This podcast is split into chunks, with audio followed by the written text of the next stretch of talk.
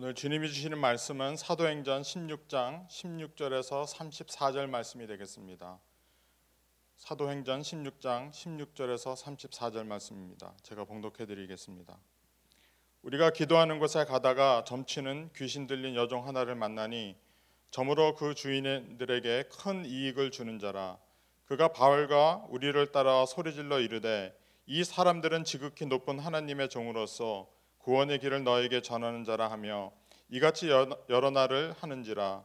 바울이 심히 괴로워하여 돌이켜 그 귀신에게 이르되 예수 그리스도의 이름으로 내가 내게 명하노니 그에게서 나오라 하니 귀신이 즉시 나오니라.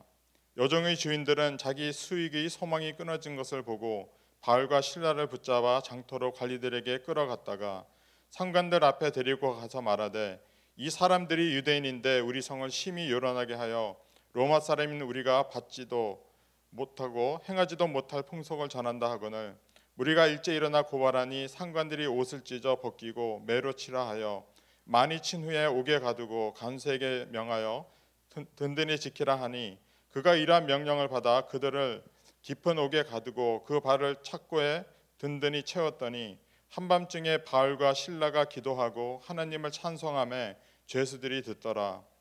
이에 갑자기 큰 지진이 나서 옥터가 움직이고 문이 다 열리며 모든 사람이 매인 것이 다 벗어진지라.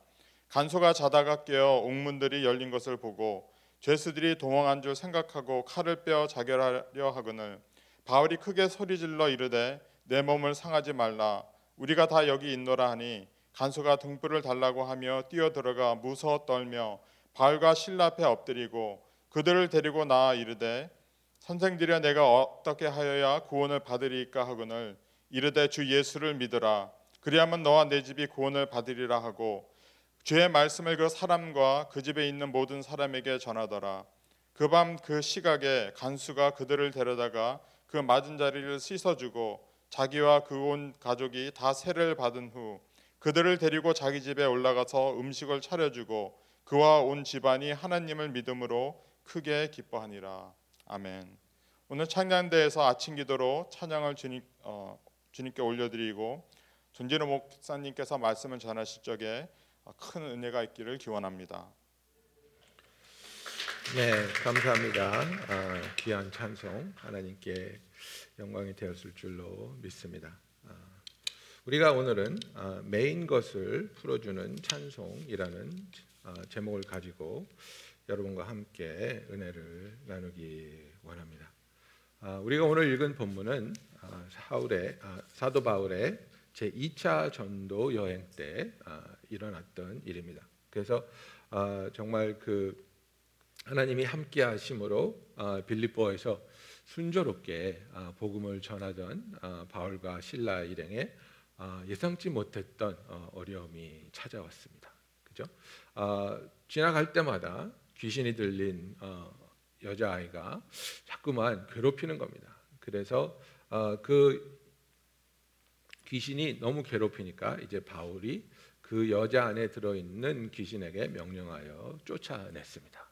그런데 이 여자아이는 이 귀신을 통해서 이제 점을 치고 그 주인에게 이제 돈을 벌어주는 그런 아이였는데 귀신이 떠나가 버리니까 이 아이가 이제 미래를 뭐 예언할 수 없게 되었겠죠. 그래서 주인들이 자기의 그 수입이 없어지니까 너무나 화가 나는 겁니다. 그래서 바울과 실라를 법정에다가 데려다가 이제 고발하고 정말 우리 로마인으로서는 이해할 수도 없고 행할 수 없는 해괴한 것을 우리에게 가르친다고 이제 그를 고발해서 관리들이 그들의 옷을 찢고 매를 치게 한 것을 우리가 볼 수 있습니다. 그래서 참 거기에서 보면 그 어떻게 묘사했냐면 상관들이 옷을 찢어 벗기고 매로 치라 하며 많이 친 후에 이렇게 돼 있습니다. 예, 그러니까 많이 쳤다는 것은 정말 그 얼마나 큰 고통이 따랐겠습니까? 그죠? 그래서 바울과 실라가 지금 하나님의 복음을 전하기 위해서 자비를 들여서 그 모든 역경을 이겨가면서 담대함으로 복음을 전하고 있는데 나쁜 일을 한 것도 아니고 귀신이 들린 여자아이를 귀신을 쫓아내서 자유롭게 해 주었는데 그 결과로 지금 심하게 매를 맞았습니다. 그리고 감옥에 던져집니다. 그들을 깊은 옥에 가두고 그 발을 착고에 든든히 채웠다고 말하고 있습니다. 그래서 정말 너무나도 상상하지 못했고 갑작스럽게 그들은 고통 속에 그리고 묶임 속에 자기 자신들을 발견합니다. 그리고 이 상황 속에서 어떠한 반응을 했을까, 어떠한 생각을 했을까 우리가 생각해 보지 않을 수 없습니다. 그죠? 그래서 정말 저와 여러분도 우리의 삶에 있어서 이 코로나 바이러스가 창궐하기 전에 정말 2020년을 향한 그런 부푼 마음을 가지고 정말 올해에는 풍성한 삶을 살아갑시다. 그죠? 주님이 우리에게 허락하시는 풍성한 삶 가운데 우리가 주를 섬기며 삽시다라는 마음으로 새해를 향한 우리의 기도와 계획을 펼치고 있었는데 이 엄청난 일들이 지금 일어나고 있지 않습니까? 그래서 많은 사람들이 자기의 미래에 세웠던 계획들이 수포로 돌아가고 우리 영어권에서도 그 결혼식을 6쌍인가 하기로 되어 있었는데 그 모든 것들이 이제 그냥 10명만 모여서 굉장히 간단한 그런 약소한 결혼식을 해야 했고 또 많은 젊은이들이 대학을 졸업하면서 직장을 찾아야 되는데 그런 freezing hiring freeze가 있었고 그래서 하나님 왜 갑작스럽게 이런 일이 일어납니까? 하나님 우리는 정말 열심으로 하나님을 섬기고 하나님을 사랑하려고 했는데 우리 힘으로 감당할 수 없는 이런 일을 우리에게 허락하시는 이유는 무엇입니까?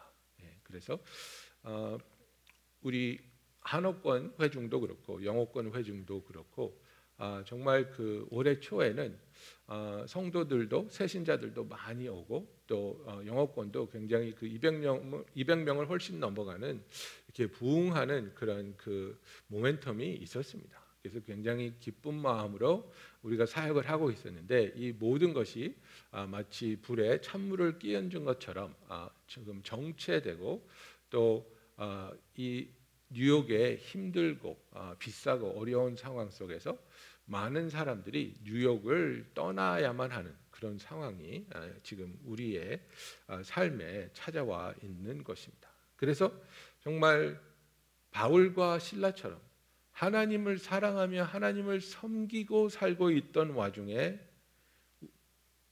그들이 절대로 잘못을 한 것이 아닌데도 불구하고 이렇게 억울하고 황당한 일이 일어났을 때 우리의 삶에 우리가 지금 멈춰 있는 이곳이 마치 묶여 있는 것처럼 마치 갇혀 있는 것처럼 어둠에서 벗어날 수 없는 상황처럼 우리가 이 시간에 머물러야 할 때 우리는 이것을 어떻게 극복하고 어떻게 이겨나가야 할지 우리가 오늘 같이 생각해 보기로 원합니다. 우리가 이 상황 속에서 주를 바라보며 또 주께 나와 간구하고 주와 동행해야 한다는 것 우리가 다 알고 있습니다. 그런데 조금 현실적으로 정말 나의 삶에 있어서 그죠? 어떤 분은 가게를 어떻게 열었는데 그렇게 북적이던 가게가 정말 손님이 현저하게 줄어서 하루 종일 멍하니 서 있어야 할 수밖에 없는 그런 상황도 경험하고 있을 것입니다. 열심히 일할 수 있으면 열심히 일하면서 땀방울을 흘리며 노동할 수 있음에 또 열심히 사업을 꾸려갈 수 있음에 감사할 수 있겠지만 만일 그런 일이 일어나지 않고 기다려야만 한다면, 그죠? 하루 종일 찾아오는 손님이 몇 명이 되지 않는다면 그 마음은 정말 무거울 수밖에 없습니다. 부지런히 문을 두드리고 컨택들에게 연락을 하고 이런 것은 어떨까, 이런 것은 가능할까 물어봐도 돌아오는 답변이 안 되겠다라는 답변이라면 그 마음의 낙심됨을 우리는 어떻게 이겨야 할까? 바울과 실라가 복음을 전하다가 귀신을 쫓고 누명을 쓰고 매우 맞은 후에 감옥에서 발목이 착고에 잠긴 채로 던져졌을 때 그들은 무엇을 했을까? 그죠? 답은 나와 있습니다. 그죠? 바울과 실라가 그 와중에 하나님께 찬송을 드렸다고 말하고 있습니다. 그래서 한밤중에 바울과 실라가 기도하고 하나님을 찬송하며 죄수들이 듣더라고 말하고 있습니다. 한밤중에 바울과 실라가 기도하며 찬송했다는 것, 정말 저에게 이 말씀을 묵상하면서 굉장히 큰 도전으로 다가왔습니다. 왜냐하면 우리가 기도할 때, 저도 기도할 때 때로는 하나님한테 따지듯이, 그죠? 하나님 왜 이런 일이 일어납니까? 왜 이런 일을 허락하십니까? 왜 이런 일이 이렇게 오래 지속되어야 합니까? 빨리 도우시고 빨리 해결하시고, 그죠? 빨리 우리를 구원해 주시옵소서, 이런 하나님한테 좀 불만이 있고 원망스러운 기도가 나오지 않습니까? 그런데 바울과 실라가 기도하며 찬송을 드렸다는 것, 여기서 보면 그 뉘앙스가 뭐냐면요, 하나님께 감사하고 있었다는 것을 말하고 있습니다. 하나님 왜 우리를 감옥에 갇히게 하셨습니까? 하나님 왜 이렇게 매를 많이 맞게 했습니까? 하나님 왜 우리 발목을 이렇게 묶어놨습니까? 하나님 빨리 우리의 억울함을 풀어주시고 이 착고를 풀어주시고, 하나님 빨리 우리가 이 감옥에서 나올 수 있게 해주십시오. 그런 기도가 아니었다는 겁니다. 그런 찬송이 아니었다는 겁니다. 그들은 찬송 속에 있는 그 가사에 있는 하나님을 향한, 하나님께 영광 돌리며 하나님께 사랑을 고백하며 하나님께 감사하는 찬송을 드렸다는 것입니다. 여러분, 찬송에 우리를 자유케 하고 우리를 위로하고 힘을 얻게 하는 이유는 그 가사가 하나님께 영광 돌리며 하나님을 바라보게 하며 하나님을 묵상하게 하며 하나님께 우리가 나아가게 하기 때문에 찬송에 힘이 있는 것입니다, 여러분. 예? 찬송가는 하나님 왜 그러셨어요? 하나님 좀 도와주세요, 이런 가사가 아니지 않습니까? 하나님은 영화로우십니다. 하나님은 능력의 하나님이십니다. 하나님은 우리와 함께 하십니다. 하나님은 승리의 하나님이십니다. 하나님 우리의 구원자이십니다. 하나님 우리의 반석이십니다. 그죠? 그러니까 이런 하나님에 대한 고백을 찬송을 통해서 하게 될 때에 우리의 마음이 하나님을 바라보게 되고 하나님을 깊이 묵상하게 되며, 그 과정에서 우리가 하나님을 향한 마음이, 하나님께 우리가 실망했을 수도 있고 낙심했을 수도 있고 원망할 수 있는 그런 마음이 있겠지만은, 그분을 원망하는 데 초점을 두는 것이 아니라, 억울해하는 데 초점을 두는 것이 아니라, 그분의 이름을 찬양하고 그의 영광을 하나님께 돌려드리는 그 찬양은 우리로 하여금 우리가 감옥 속에, 깊은 감옥 속에 발목에 착고를 메고 앉아있다 할지라도 우리를 하나님의 보좌 앞으로 인도한다는 것입니다. 하나님께서는 때로는 우리에게 믿음이 시험을 당하는 것을 허락하십니다. 성경에서는 분명히 너희가 믿음의 시험을 당할 때 감사함으로 하나님께 대하라고 말하고 있습니다. 야고보서 1장 2절부터 4절 보면요, 내 형제들아 너희가 여러 가지 시험을 당하거든 온전히 기쁘게 여기라. 이는 너희 믿음의 시련이 인내를 만들어내는 줄 너희가 알미라. 인내를 온전히 이루라. 이는 너희로 온전하고 구비하여 조금도 부족함이 없게 하려 함이라 그랬습니다. 그래서 우리가 이 시험을 통해서 기쁘게 여기고, 이 시험을 통해서 겪어야 되는 시련으로 우리가 인내를 겪게 되며, 인내를 이제 완성하게 될 때에, 온전히 이루게 될 때 우리는 하나님 앞에서 온전하고, 이거 퍼펙트입니다. 그래서 완전히 갖추어져서 조금도 부족함이 없게 하려 합니다. 그죠? We lack nothing. fully equipped to do the work of God. 그래서 하나님이 우리에게 맡기시고자 하는 사역을 감당하기에 조금도 부족함이 없는 완벽한 자가 되게 하기 위해서 하나님께서 우리에게 시험을 허락한다고 야고보는 말하고 있는 것입니다. 그래서 우리가 지금 지나가고 있는 이 시간을 어떻게 여기느냐, 어떻게 받아들이냐에 따라서 정말 우리가 이 어려운 시간에 승리할 것인지 아니면 낙오될 것인지가 결정이 날 수 있다는 것입니다. 이것은 나에게 가장 비참한 순간이야. 이것은 나에게 가장 서러운 시간이야. 이것은 나에게 가장 외로운 시간이야. 이것은 나에게 가장 좌절되는 순간이야 라고 얘기할 수 있겠죠. 아니면 이것은 나에게 가장 하나님을 뜨겁게 체험할 수 있는 그런 시간이야. 이것은 나로 하여금 하나님께 나아가 하나님의 손을 붙잡을 수 있는 하나님의 초청이야. 지금이 어렵고 아프지만 그러나 이 시간을 통해서 하나님이 나를 변화시키시고 성숙하게 하시며 나를 만나 주실 것을 생각하면 나는 감히 이 시간을 나의 인생의 가장 찬란한 순간이라고 말하겠어. 나는 이 시간이 나의 신앙에 있어서 찬란한 순간이 되어서 하나님께 영광을 돌리고 하나님의 은혜와 능력을 경험하며 하나님과 함께 이 어려움을 극복하며 이겨가는 그런 하나님의 자녀가 되기를 바래. 그러면서 우리가 정말 내가 처한 상황에서 내가 처한 상황에 따라서만 하나님께 기도하고 찬양하고 반응하는 것이 아니라 내가 처한 상황을 넘어서는 신앙을 가지고 내가 어떤 상황에 처했든지 간에 그 상황에서 하나님을 찬양할 수 있으며 하나님께 감사할 수 있으며 하나님께 영광 돌릴 수 있는 어떤 상황에서도 하나님의 선하심과 신실하심을 믿을 수 있는 저와 여러분이 되기를 예수님의 이름으로 축원합니다. 여러분, 우리가 기도할 때 더욱더 믿음이 굳건하게 해달라고, 강건하게 해달라고, 주 안에서 우리가 성숙하게 해달라고 기도하지 않습니까? 강한 사람이 되게 해달라고, 믿음에 올바로 선 사람이 되게 해달라고 구하지 않습니까? 그런데 여러분, 우리가 그렇게 강해져야 된다는 것, 굳건해져야 된다는 것, 성숙해져야 된다는 것은 무엇을 말합니까? 성숙해질 필요가 있기 때문에 그것을 구하는 것입니다.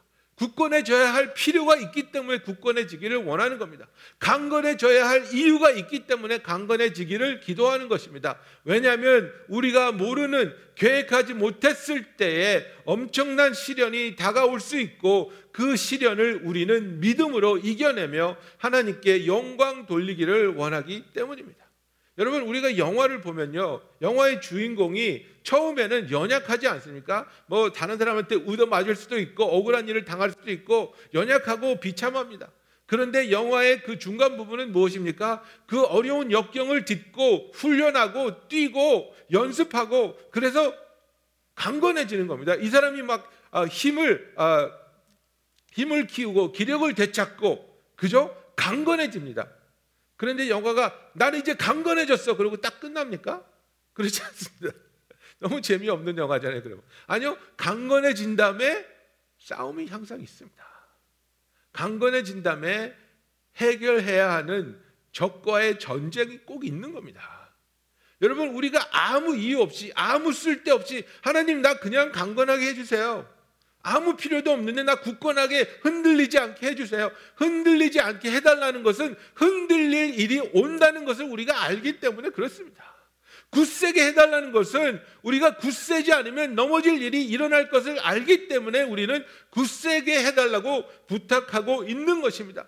지금 우리가 겪고 있는 이 시간이 마치 하나님을 알고 지금까지 신앙 속에서 성장해 오면서 하나님, 우리가 주 안에서 더욱더 성숙하기 원합니다. 더욱더 감사하기 원합니다. 더욱더 기도하기 원합니다. 하나님을 체험하기 원합니다. 그런 기도로 지금 이 시간에 다다랐는데 이 시간에서 우리가 좌절하고 낙심하는 것이 아니라 하나님, 이 시간을 우리에게 허락하여 주신 것도 감사합니다. 이 시간을 통해서 우리의 믿음이 주 안에서 신실하게 드러나며 주를 오직 믿는 자로서 드러나며 주님을 바라보며 주님의 손을 잡을 때 주님이 우리를 구원하시고 승리하게 하시며 자유케 하실 것을 믿습니다 하고, 이것이 우리의 가장 비참한 시간이 아니라 하나님 앞에서 가장 찬란한 순간이 되기를 예수님의 이름으로 축원합니다. 여러분, 바울과 실라는 감옥에서, 그 상황에서 하나님께 기도하고 찬송을 드렸습니다. 저는 이것을 바울과 실라가 감옥에 들어가서 겪은 세 가지 기적 중에 첫 번째 기적이라고 생각합니다. 제가 요새 정말 죄송합니다만은 나이가 들어서 그런지 이렇게 땅바닥에 앉을 때 아이고 소리가 자꾸 나옵니다. 그래서 우리 아들이 아빠 왜 그런 소리를 자꾸 내? 몰라. 아이고. 예? 앉을 때마다 아이고. 힘드니까 그러겠죠. 예. 그런데 여러분, 우리가 어려운 시간에 있으면 신음이 나오게 돼 있습니다. 고통 속에서 신음을 내뱉고 불평하고 원망하고, 그런 모습이 가장 당연하고 자연스러운 모습일 것입니다. 바울과 실라가 편안하게 감옥에 잘 모셔졌습니까? 그렇지 않습니다. 옷을 찢어 벗겼다 그랬습니다. 매로 치라 그랬더니 많이 때렸다 그랬습니다. 그리고 발을 쇠고랑으로 묶었습니다. 얼마나 아프고 불편하겠습니까? 여러분, 허리가 삐끗해 보신 적 있습니까? 허리가 삐끗하면 편안한 자세가 없어요. 앉아도 아프고 서도 아프고 누워도 아프고 돌아서도 아프고, 어떻게 할 줄을 모르는 그런 고통, 허리가 아프면. 그런데 이분들이 아마 그런 고통 속에 있었을 겁니다. 온몸이 매를 맞아서 두들겨 맞아서 아프지 않은 곳이 없는데 옷은 찢어 벗겨졌죠. 그 감옥이 얼마나 더럽겠습니까? 그 감옥 속에 무엇이 공존하는지를 알겠습니까? 그 와중에 또 쇠고랑으로 발목까지 채워놨습니다. 불평과 불만과 원망이 쏟아질 그런 상황인데 바울과 실라의 입에서는 하나님께 대한 기도와 찬송이 흘러나옵니다. 이게 기적입니다, 여러분.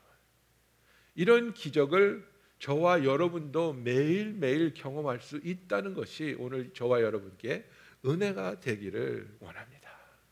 정말 내 입에서 아이고 죽겠다, 아이고 이거 어떡하냐, 이런 말이 나올 수 있는 상황에서 그런 말이 나오는 것이 아니라 기도가 나오고 찬송이 나오고 감사가 나오고, 하나님 감사합니다, 하나님 사랑합니다, 주만 바라봅니다, 주만 의지합니다.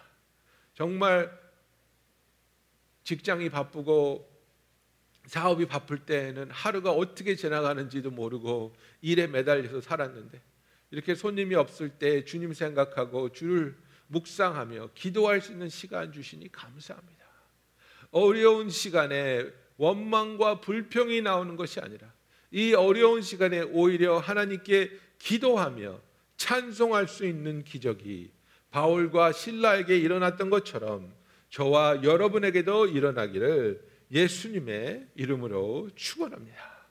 그래서 정말 하나님께 기도하는 것도 여러분 그 비중을 잘 맞추셔야 돼요. 하나님께 기도하는 것의 비중이 99%가 하나님 나 죽겠습니다, 살려주세요.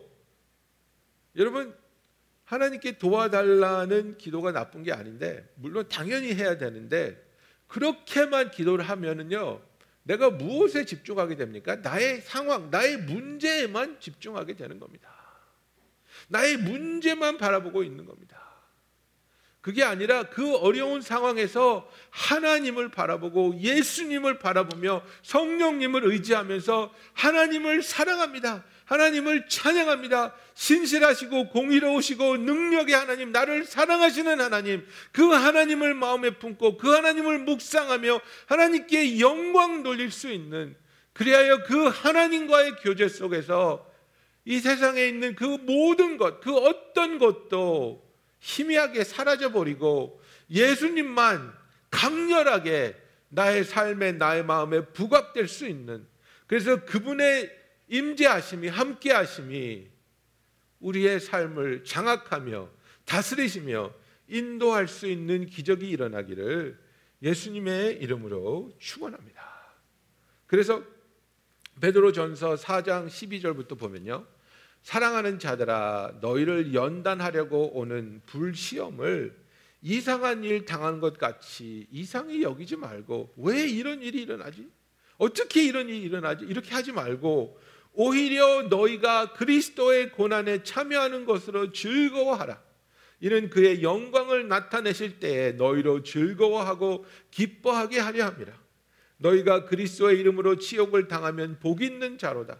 영광의 영, 곧 하나님의 영이 너희 위에 계십니다. 그래서 우리의 삶에 있어서 우리의 믿음이 시험당할 때가 있다는 겁니다. 그러나 그 시험당할 때 우리가 수치당하는 것이 아니고 부끄러워하는 것이 아니고, 나는 하나님의 아들로서 하나님의 딸로서 담대하게 당당하게 이 시험에 맞대어 일어나며 하나님을 배반하지 않고 하나님을 찬양하며 하나님을 사랑하며 하나님을 의지하겠습니다. 이것을 통해 주님의 고난에 동참하며 하나님께서 우리를 영화롭게 하실 때 우리는 무한한 기쁨과 감사 속에 하나님을 맞이하게 될 것이라는 것을 베드로가 이야기하고 있습니다. 우리의 상황을 바울과 실라처럼 찬송과 기도로 극복하는 저와 여러분이 되기를 원합니다. 내 입에 달고 사는 그 고백이 무엇인지를 살펴보시기 바랍니다. 그것이 원망인지, 그것이 좌절인지, 아니면 그것이 하나님을 향한 기도요, 하나님을 향한 고백이요, 하나님을 향한 찬송이 되기를 원합니다. 찬송은요, 그 가사가 하나님을 영화롭게 하고 하나님께 감사하며 하나님을 의지하기 때문에 우리가 그 찬송을 부르면서 그 가사와 동의하면서 그 가사를 통해 하나님을 깨닫게 되면서 그 찬송하는 우리와 함께 하시는 하나님과 깊은 교제로 들어갈 수 있다는 사실입니다. 그리하여 찬송을 부를 때, 찬송을 통해 하나님을 만나고 하나님과의 교제 가운데 놀라운 기적이 일어날 줄로 믿습니다. 바울과 실라가 기도하고 찬송할 때 겪은 두 번째 기적은 무엇입니까?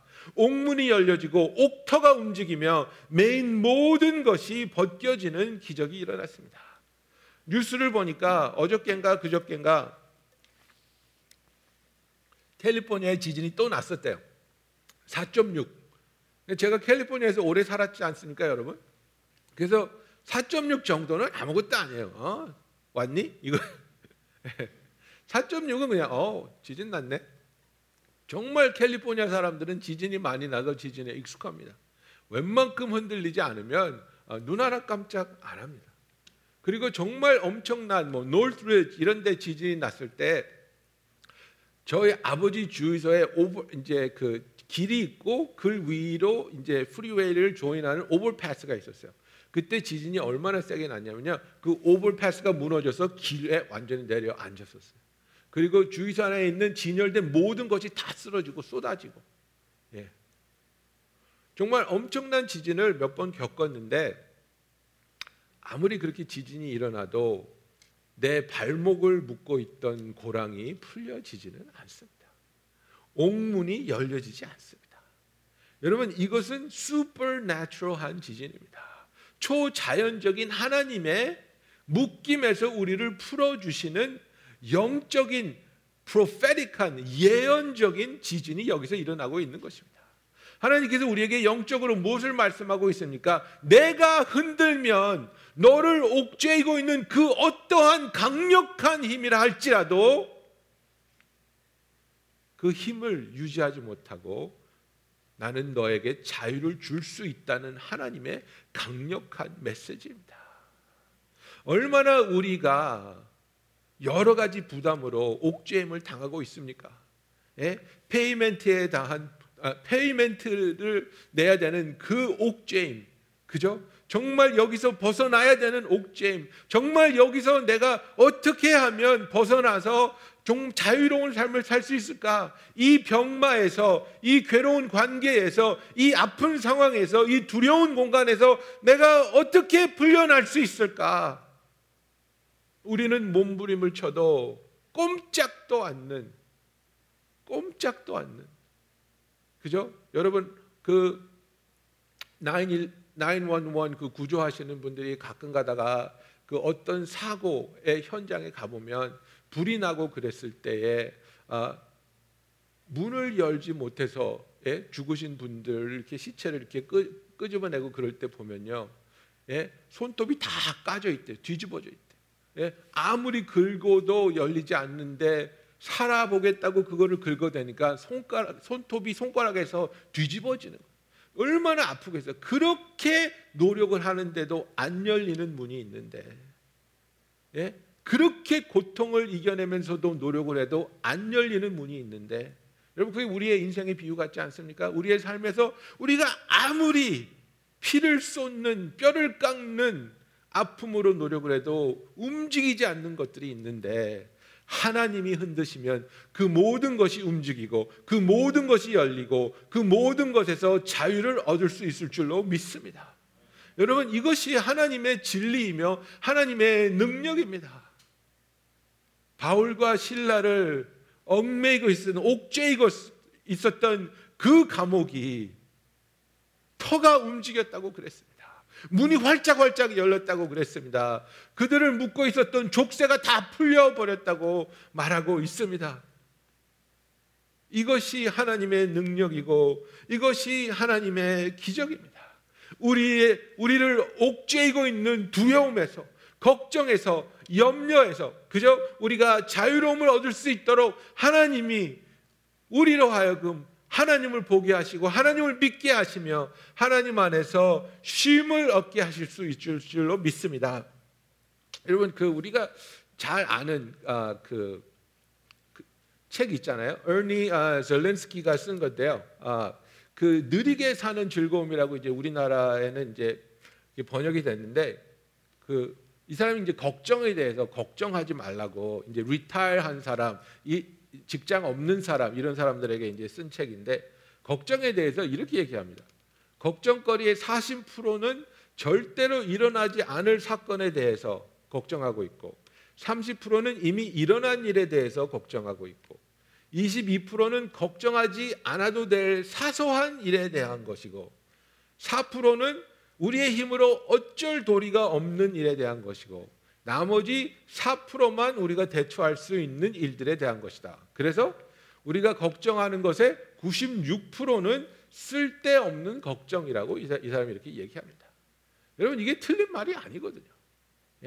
정말 쓸데없는 것, 지나간 것, 일어나지도 않을 것, 막 피해망상이 잡혀가지고 막 걱정하고 있는데, 우리가 아무리 노력해도 어쩔 수 없는 것들을 가지고 걱정하는 것이 아니라 하나님 앞에 나와 하나님께 기도하고 하나님을 찬양하며 하나님과 교제할 때 하나님이 하나님의 때에 하나님의 능력으로 하나님의 방법으로 흔들어 주기만 하시면 우리의 모든 것이, 우리를 억제이던 모든 것이 떠나가고 우리는 주 안에서 자유함을 누리게 될 줄로 믿습니다.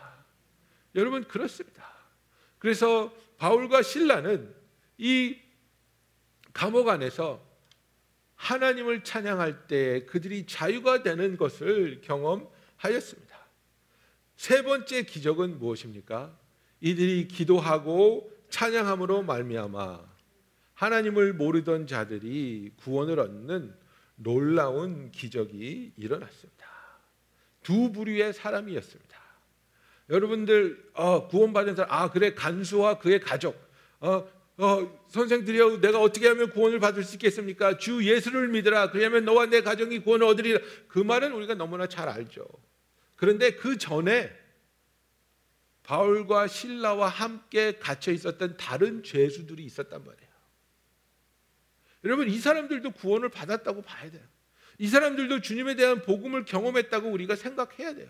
왜 그러냐면 모든 문이 열리고 모든 족쇄가 다 풀렸어요. 그래서 이 간수가 다 도망간 줄 알고, 그때 간수들은 죄수를 놓치면 목숨으로 갚아야 되기 때문에 내가 질책을 당하고 고문을 당하고 그리고 나서 죽임을 당하느니 죽어버리겠다. 그러고 칼로 자기를 찔러 죽이려고 그랬어요. 그때 바울이 뭐라 그럽니까? 당신을 해하지 마십시오. 죽지 마. 우리 다 여기 있어. We are all here. 바울과 실라가 있는 건 이해가 가죠. 다른 죄수들이 거기 있다는 걸 뭘 말합니까? 바울과 실라의 기도를 통해서, 바울과 실라의 찬송을 통해서 이들이 무언가를 느끼고 있었습니다. 무언가를 깨닫고 있었습니다. 그리고 그 지진을 통해서 자유함이 왔을 때 그들은 그들에게 도망갈 수 있는 기회를 택하여 달아난 것이 아니라 이 놀라운 엄청난 기적이 일어나게 한 장본인 바울과 실라에게 그들의 마음에 뜨겁게 일어나고 있는 그 궁금증을, 답을 듣기 원했다는 사실입니다. 어떻게 이런 일이 일어날 수 있습니까? 당신은 어떻게 그렇게 두들겨 맞고 와서 기도하고 찬양할 수 있습니까? 당신이 찬양함으로 말미암아 어떻게 이런 지진이 일어나고 지진을 통해 우리가 자유를 얻을 수 있습니까? 당신이 믿는 그 신을 나도 믿고 싶습니다. 당신이 찬양하는 그 하나님이란 분을 나에게도 알려주십시오. 우리가 묶인 상태에서, 어렵고 힘든 상태에서 하나님께 기도하고 하나님을 찬양하며 하나님의 은혜를 경험할 때에 우리만 자유를 얻는 것이 아니라, 우리만 도움을 받는 것이 아니라 하나님이 함께 하심으로 그 어려운 과정을 지나가고 있는 것을 보고 있는 주위 사람들에게도 하나님을 향한 뜨거운 갈증과 열정이 생겨남을 기억하시기 바랍니다. 그것을 보고 간수가 마음이 뜨거워졌습니다. 당신들 어떻게 이렇게 가만히 있을 수가 있습니까? 왜 도망가지 않습니까? 당신들은 누구를 믿기 때문에 이런 놀라운 일이 일어났습니까? 나는 어떻게 하면 구원을 받을 수 있겠습니까? 하고 간절히 외치는 것입니다. 그리고 그 간수의 외침에 바울과 실라가 대답하는 것입니다. 뛰어들어가서 바울과 실라 앞에 엎드렸다 그랬습니다. 내가 어떻게 해야 구원을 얻겠습니까? 사도행전 2장 37절에 보면 성령 받은 베드로가 첫 설교를 했을 때 그 회중의 마음과 똑같습니다. 그들이 이 말을 듣고 마음에 찔려 베드로와 다른 사도들에게 물었으되 형제들아 우리가 어찌할꼬 하니 그랬습니다.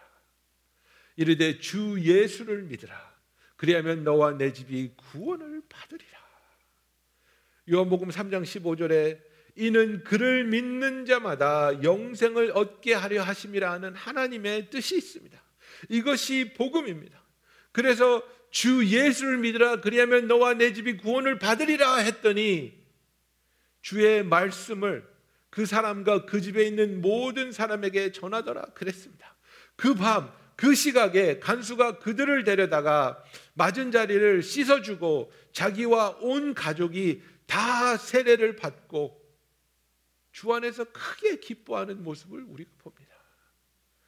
여러분, 우리가 어려움에 처한 것은 단지 우리가 이 어려움을 통해서 성숙해지고 하나님을 경험하고 하나님을 더 사랑하게 하려는 것뿐만 아니라 우리를 통해서 우리 주위에서 동일한 비슷한 상황 속에서 어려워하고 아파하고 좌절하고 있는 자들이 주님을 통해 위로받고 은혜를 받으며 구원을 누릴 수 있는 우리를 보면서 그들도 하나님을 향한 열정과 갈증이 생겨나며 그들도 복음을 듣고 구원을 얻을 수 있게 하려는 하나님의 구원의 계획이라는 사실입니다.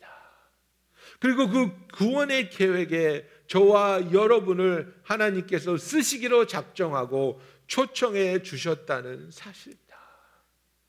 여러분, 얼마나 힘드십니까? 얼마나 어려우십니까?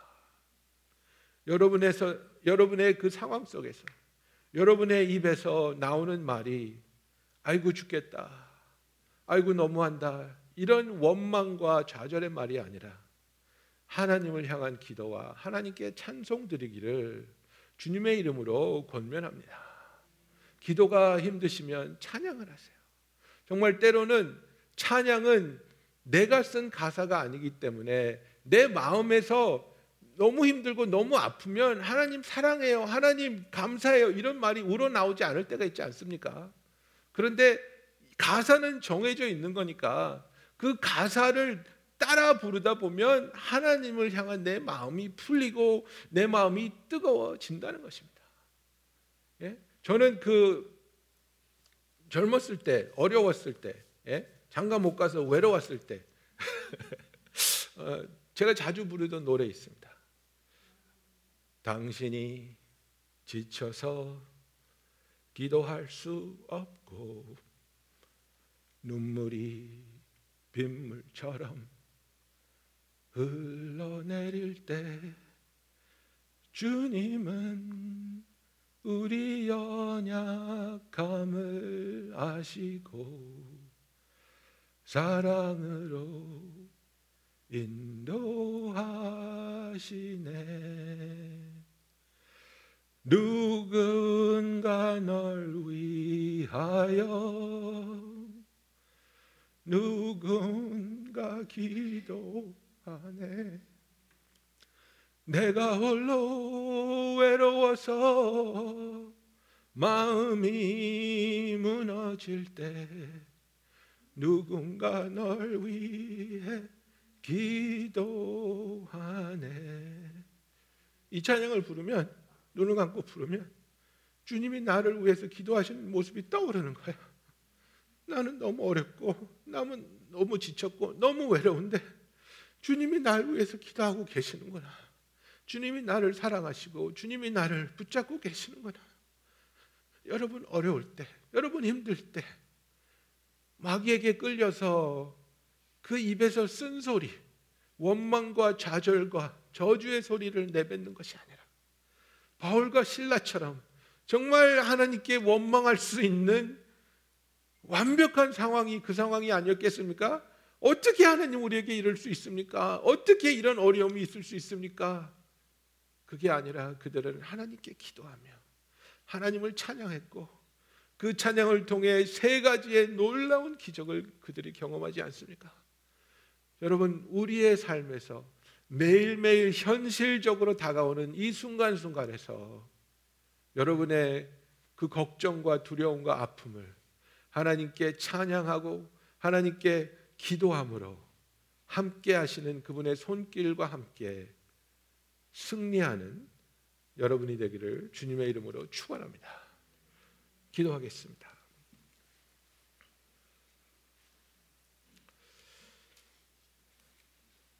사랑의 주님, 우리가 믿음으로 감히 이 시간을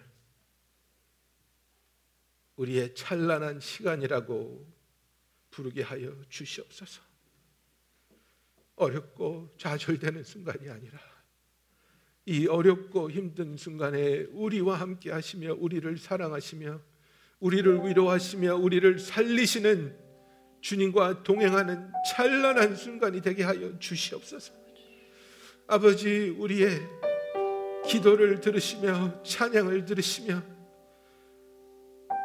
주와 함께 교제하는 우리에게 주님의 강력한 능력의 손으로 우리를 붙잡아 이 모든 상황을 주가 흔드실 때 우리에게 참 자유가 있게 하여 주시며 생명이 넘쳐나게 하여 주시며 주위 사람들조차도 주를 향해 나아오며 주를 만나는 구원의 역사가 있게 하여 주시옵소서.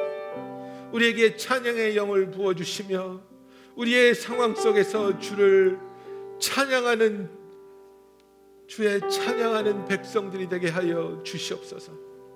예수님의 이름으로 기도합니다.